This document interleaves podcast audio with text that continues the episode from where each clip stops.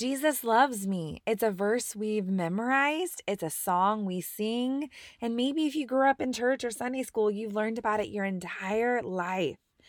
And yet, do we believe that? Like, really, really, really, truly believe that?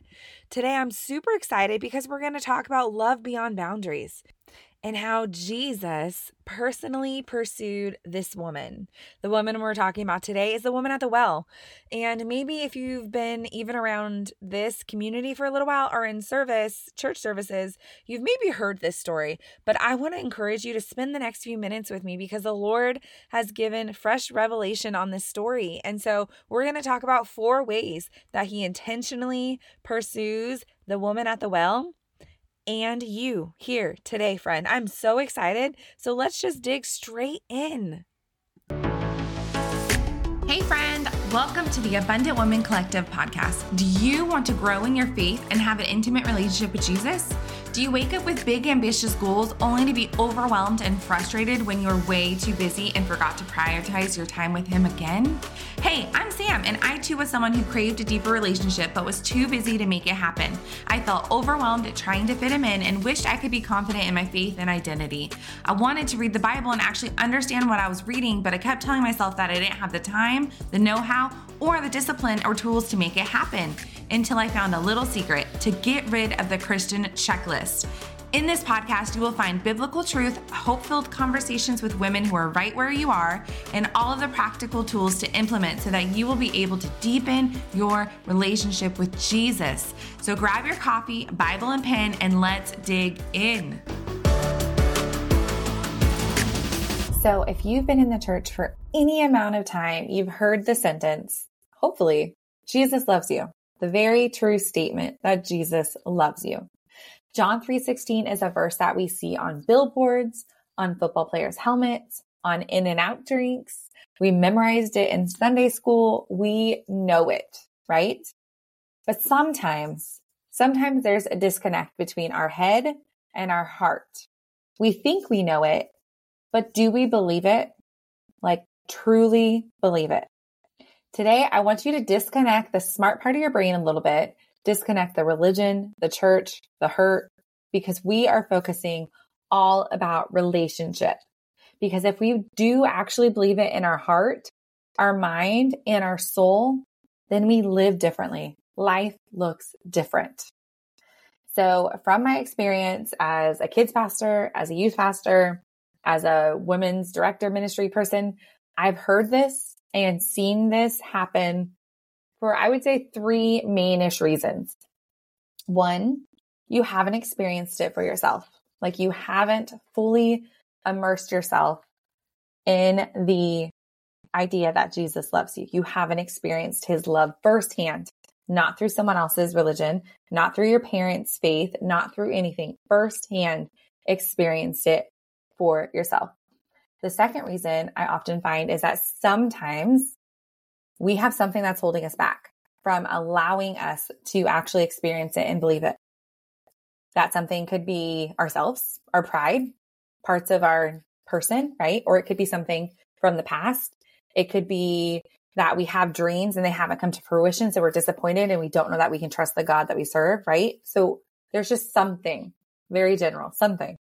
And then the third one is sometimes, especially in today's world, we have a misconception of what love actually is because the everyone's telling us their own definition of love. And so we're not actually sure what is it? Is this is this love? Is being treated this way love? Those are one of the three ways. I personally have experienced two of those misconceptions before and they just they have to do with parts of my story, which I'll share briefly. But somewhere down the line of my faith, I mistook the idea that my actions were exchangeable for his love. I got lost in this thinking that if I was a good girl, a good person, I did all the things right, check, check, checklist Christianity, right? Then God was pleased and I was loved. What I misunderstood was sanctification, which is a fancy word for being set apart, for seeking holiness for your life but not out of a desire to be a good girl, but because of his love for you. It's your reaction to everything he's done for you. During that season that I had, um, there's a brief season between my grandpa dying because I had this mentality growing up. Somehow I attached this mentality to myself that I did all the things right, that I was a good girl, Jesus was pleased, right? But when I lost my grandpa my senior year of high school, it felt like a punch in the chest. And it was a grief that I had never actually experienced before. And I thought, man, I did everything right. I did. I did all the things. I didn't party. I didn't drink. I was a good person. I loved, I really did love the Lord. But why am I still like, why is life still this way if I'm doing everything right? Okay. That was sort of what I was dealing with then. And then it wasn't until a few years later that we had actually lost um, two of our really close friends, family friends. We did life together. Um, I loved them dearly in a tragic way that actually the Lord captured my heart in a different way and brought me back to Him. But during that season, between one grief season and the next, I was toeing the line of the world and my faith. I still love God. That was never an issue. I still trusted that I loved God. Like I was saved since I was a kid, but I had lost, I don't know, I had lost, I guess, trust in Him and I had lost what it actually meant to be loved by God. And so, because of that brief season, then I had the identity that I had become tainted. I had messed up. I had partied. I went clubbing every weekend and I became the worst kind of hypocrite where I loved the Lord. But on Friday, Saturday night, you could often find me not reading my Bible. Okay. But I had this um, idea that maybe somehow my sins were greater than his death on the cross because it must have not worked for me. God saw shame when he saw me, not his perfect little girl I once was, which parentheses, I never actually was. Um, but I had that belief that, dang, now I'm just, now I'm really messed up because I messed it up and I'm tainted. And so I walked with that belief for a little bit. And it wasn't until honestly, I was, I thought I was healed from this idea and yet I was still dealing with it. And Jesus met me right there in a room sharing the gospel with some teenagers. He healed my heart using the very message that I was teaching them.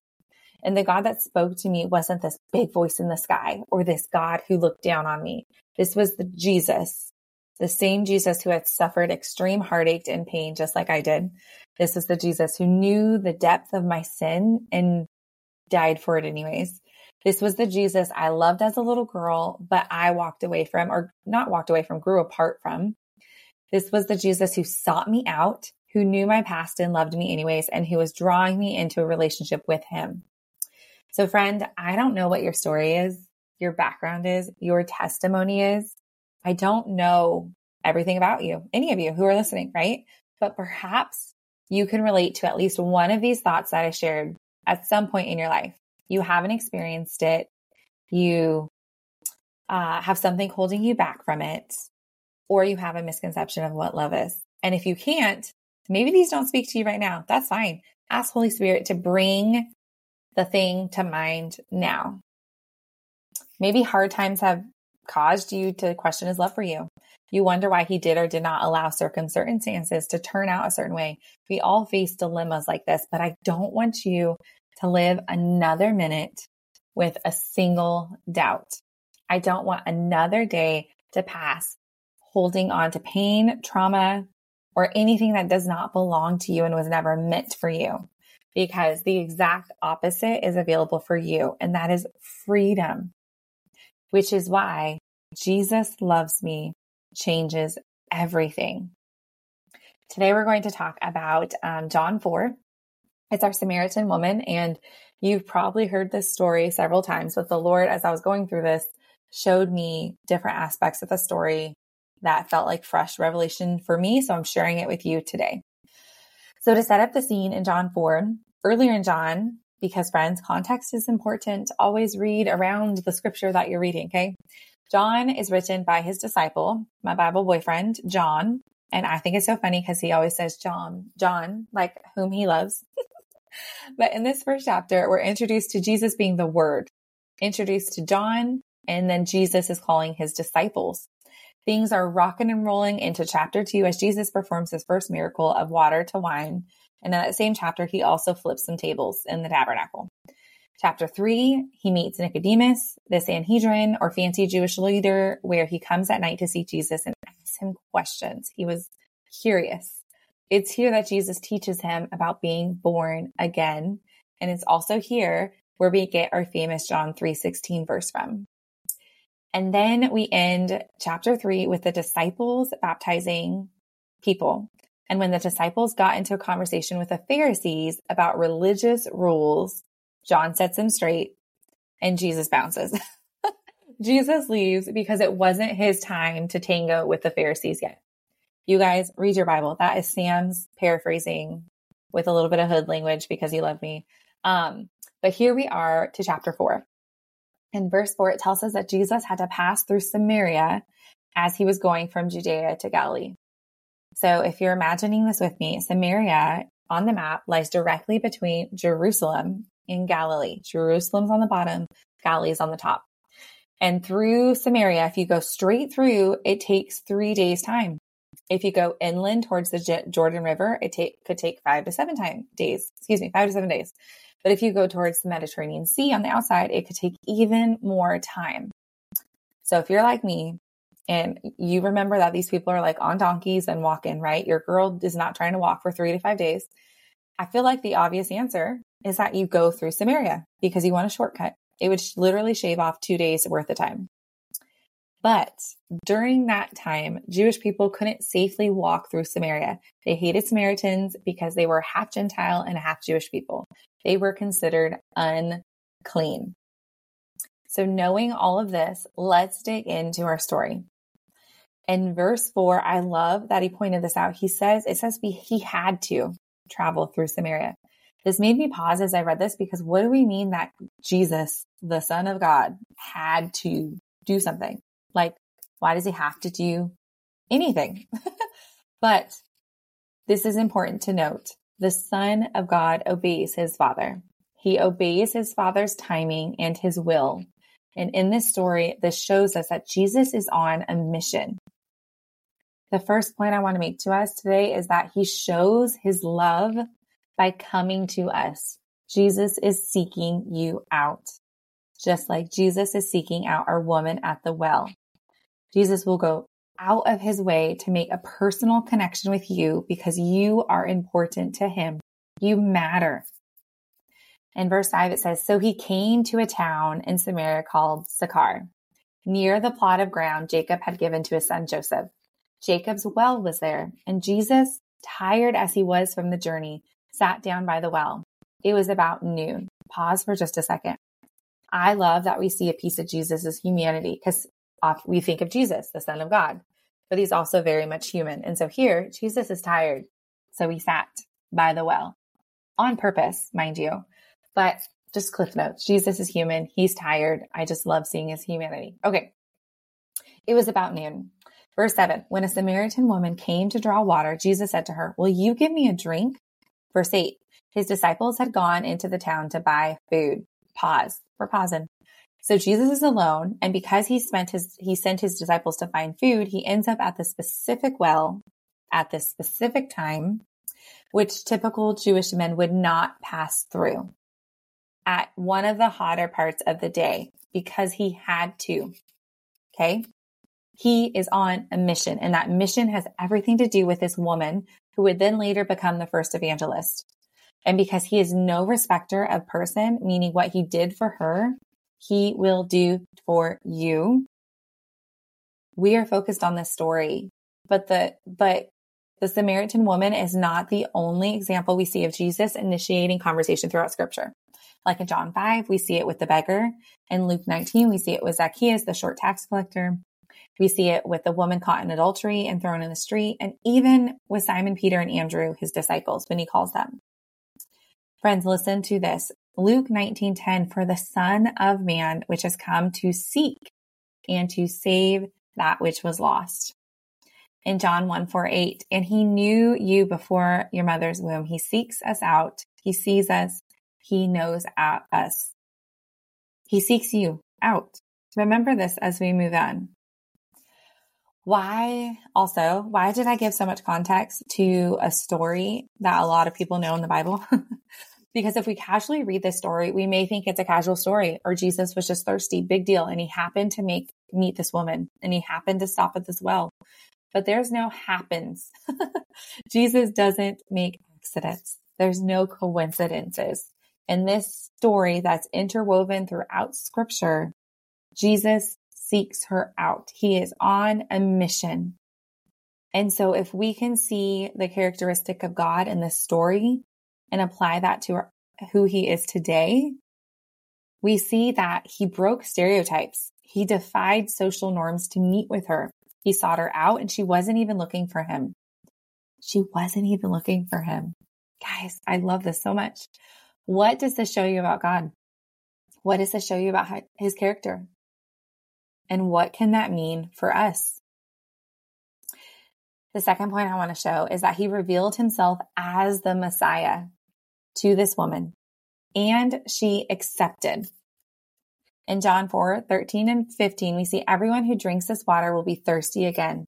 But whoever drinks the water that I will give him will never be thirsty again. The water that I will give him will become in him a spring of water welling up to eternal life. The woman said to him, Sir, give me this water so that I will not be thirsty or have to come here to draw water again. I believe that there was something, friends, in her heart, whether it was simply curiosity, I believe it was deeper. There was something stirring, something inside of her that was so sick and tired of the life that she was living. She was so sick and tired of the status quo. There was a crack in her hard surface where his words had started to penetrate. I see the way I've heard this sermon preached several times um, is that the woman is just like an innocent, I don't know, woman. And the way I picture this woman, and this is just Sam's sanctified imagination here, is I picture her to be tough. Like she's coming, we'll talk about this more, but we'll, she's coming in the middle of the day, which is not her normal time the way she responds to Jesus and the banter that they have is not like a timid woman. I imagine her to be tough. I also imagine her to be calloused, which means her exterior is hard. She's put up walls. She's been hurt, right? Holy Spirit is bringing some things to mind, I think, for you and for me. And I believe that it is something that we have the ex- option to exchange with Jesus right now. Maybe it's physical or emotional pain. Maybe it's temptation, anxiety, depression, past trauma. Maybe it's current wounds that haven't healed, marriage trouble, friendship, friendship trouble, being single. Maybe I'm not understanding the season that I'm in. Why am I waiting still, Lord? Right? Maybe even it's hopes and dreams that just haven't come to fruition. The list goes on. But here's the deal, friend. He pierced her hard, external, calloused heart with these words because she was ready to exchange that thing that she was holding on to, that thing for a taste of living water. The giving of Jesus is a guarantee. The receiving on our end is the stumbling block. Receiving is hard. The gift that he has for us is there. It's waiting. It's ready. It's whenever you're ready. It's receiving that is so hard, especially when we believe we're too far gone, we're too hurt, we're so holding on to these hopes and dreams as if they're ours, anyways. Or maybe we are too calloused from our past pains and people and church and all the things, right? Perhaps you had faith enough to receive salvation, but you're struggling to have faith enough to advance it, to move beyond it. But friends, receiving is not a destination. It's an action, a daily choice that we never cease to do. It's in the receiving that our satisfaction is quenched. He is the same God in this story that he is today. And so the water that I will give him will become in him a spring of water welling up to eternal life. That eternal life is for us still today the third point I have for us is Jesus loves. Jesus love speaks the truth. In John 4, 16 to 19, Jesus tells her, Go call your husband and come back. Y'all, Jesus already knows. The woman says, I have no husband, she replied. Jesus said to her, You are right when you say you have no husband. The fact is, you have had five husbands, and the man you now have is not your husband. What you have said is quite true. The woman says, Sir, I can see that you're a prophet. When I first read this a few times, it sounded in my brain like she was being called out. Like Jesus was calling this chick out. He's like, Hey, yo, you've had lots of husbands. You're still not with a husband. Like, what's the deal? But we know that that isn't true because we know that calling that out in that demeaning way does not match the character of God. So I knew that something had to be off. So let's find some context. When Jesus was telling her to go get her husband, one, it was actually culturally appropriate for their conversation. Unrelated men and women did not often have conversation in public without spouses present. But also, I believe, just like he started to pierce the callousness of her heart, that he wanted to get straight to her pain. Remember, this is Jesus that's on mission. And so he had conversation, but now he's going straight to the point. And he wasn't condemning. He wasn't shaming. He was lovingly speaking to the heart of the matter, to the place in her life that she hid, the place that hurt the most and probably caused her the most pain and trauma.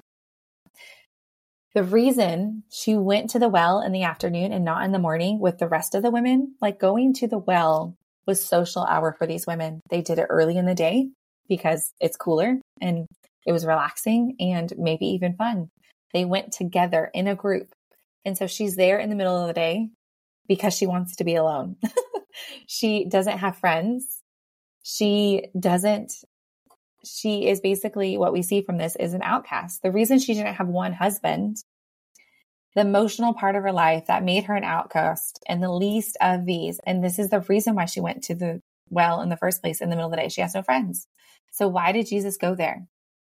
Because he needed to break the soil of her heart. He needed to pierce. I don't know about you, but when I had something like that in my life, when I held a sin closely in my life, it's hard it's calluses. It blocks people off. It's protected so no one can see it and it's hidden in this dark place. In order for the living water to flow into those dark places, the soil needs to be broken and the Holy Spout is living. The Holy Spirit is moving and living and flooding that place. Jesus calls out our sin in a loving, non shameful, non condemning way. True love gets past the walls, gets past the callous, gets past the broken, the trauma, and straight to the heart of the matter. He loves us so much that he doesn't want us to be stuck in sin, stuck with that thing. He wants us healed and whole, like W H O L E, right? Friends, I want you to hear me when I say this. Jesus isn't phased by our sin. He's not surprised. He's not shocked. There's nothing new under the sun. There's not this new sin that we made up that is going to be like, oh my gosh. But he will call it out to get to you, to allow you to recognize and repent of it. That's what love does. He already knew who she was when he started this conversation. He already knew the situation she was in. And yet he started the conversation with her.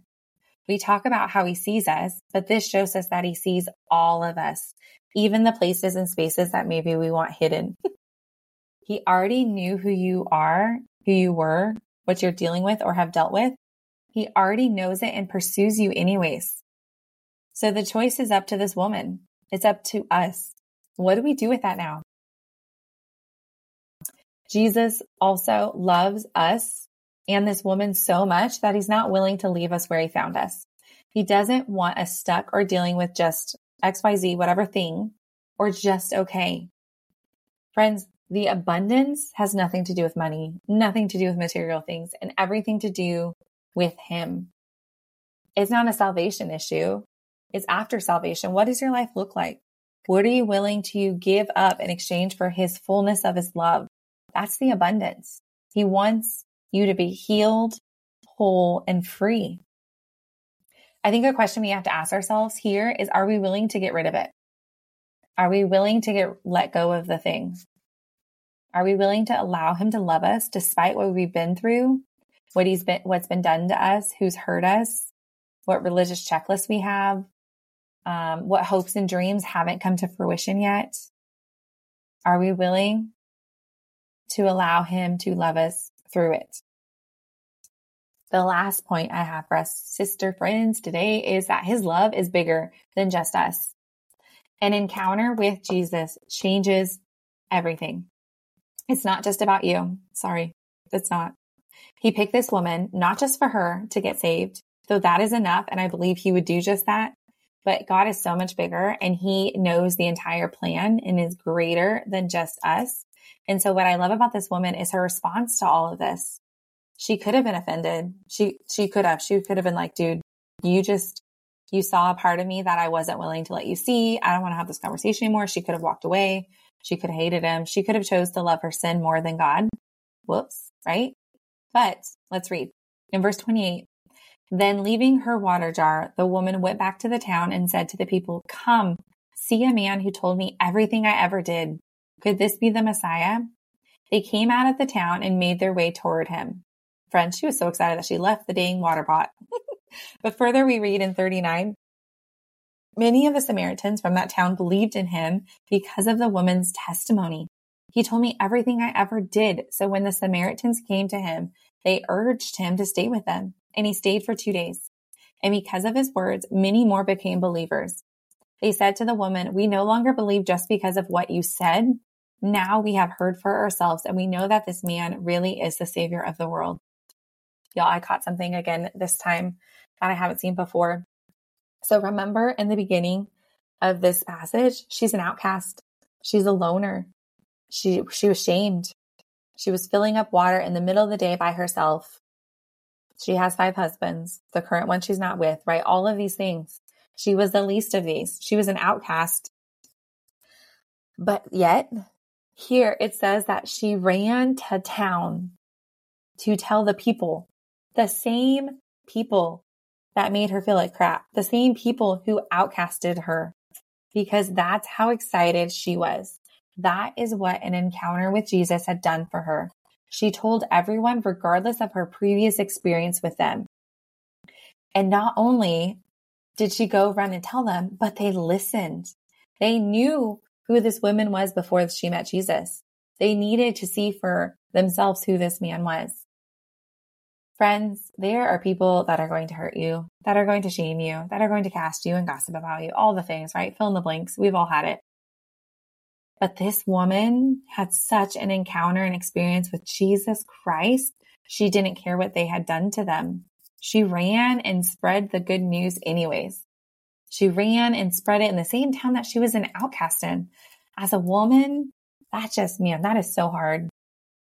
But I love it. It's why she was the first evangelist. It's why she, she, we know that her encounter was so real because she went back to the very same people who hurt her. That's what God done had done in her life. And so, what now? Like, how do we move forward with this? Well, one of the ways is we say yes to his love. We accept it as a gift. And then we walk out in his love, which looks like healing and it looks like freedom. And this gift that we've been given should flow into the overflow of our lives and into the lives of other people.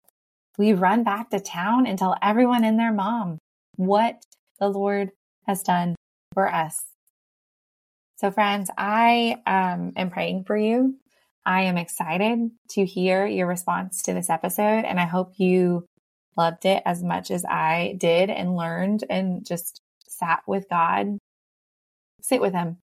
Ask him to show you the thing, the thing that maybe has is hidden, maybe the thing that's callous, maybe the thing even that is so good. It could be a good thing too, y'all it's so good, but you're clenching it because you want it to, to happen so bad that you're not willing to surrender it because you don't know the outcome, right? So sit with God. Ask him to show you. Holy Spirit, show us what is the thing that is preventing us from fully accepting, living, and walking out in the abundance of his love that he has for us. All right, friends, until next time. Friend, I hope you were blessed by this episode. Thank you so much for tuning in. Before you go, quick things.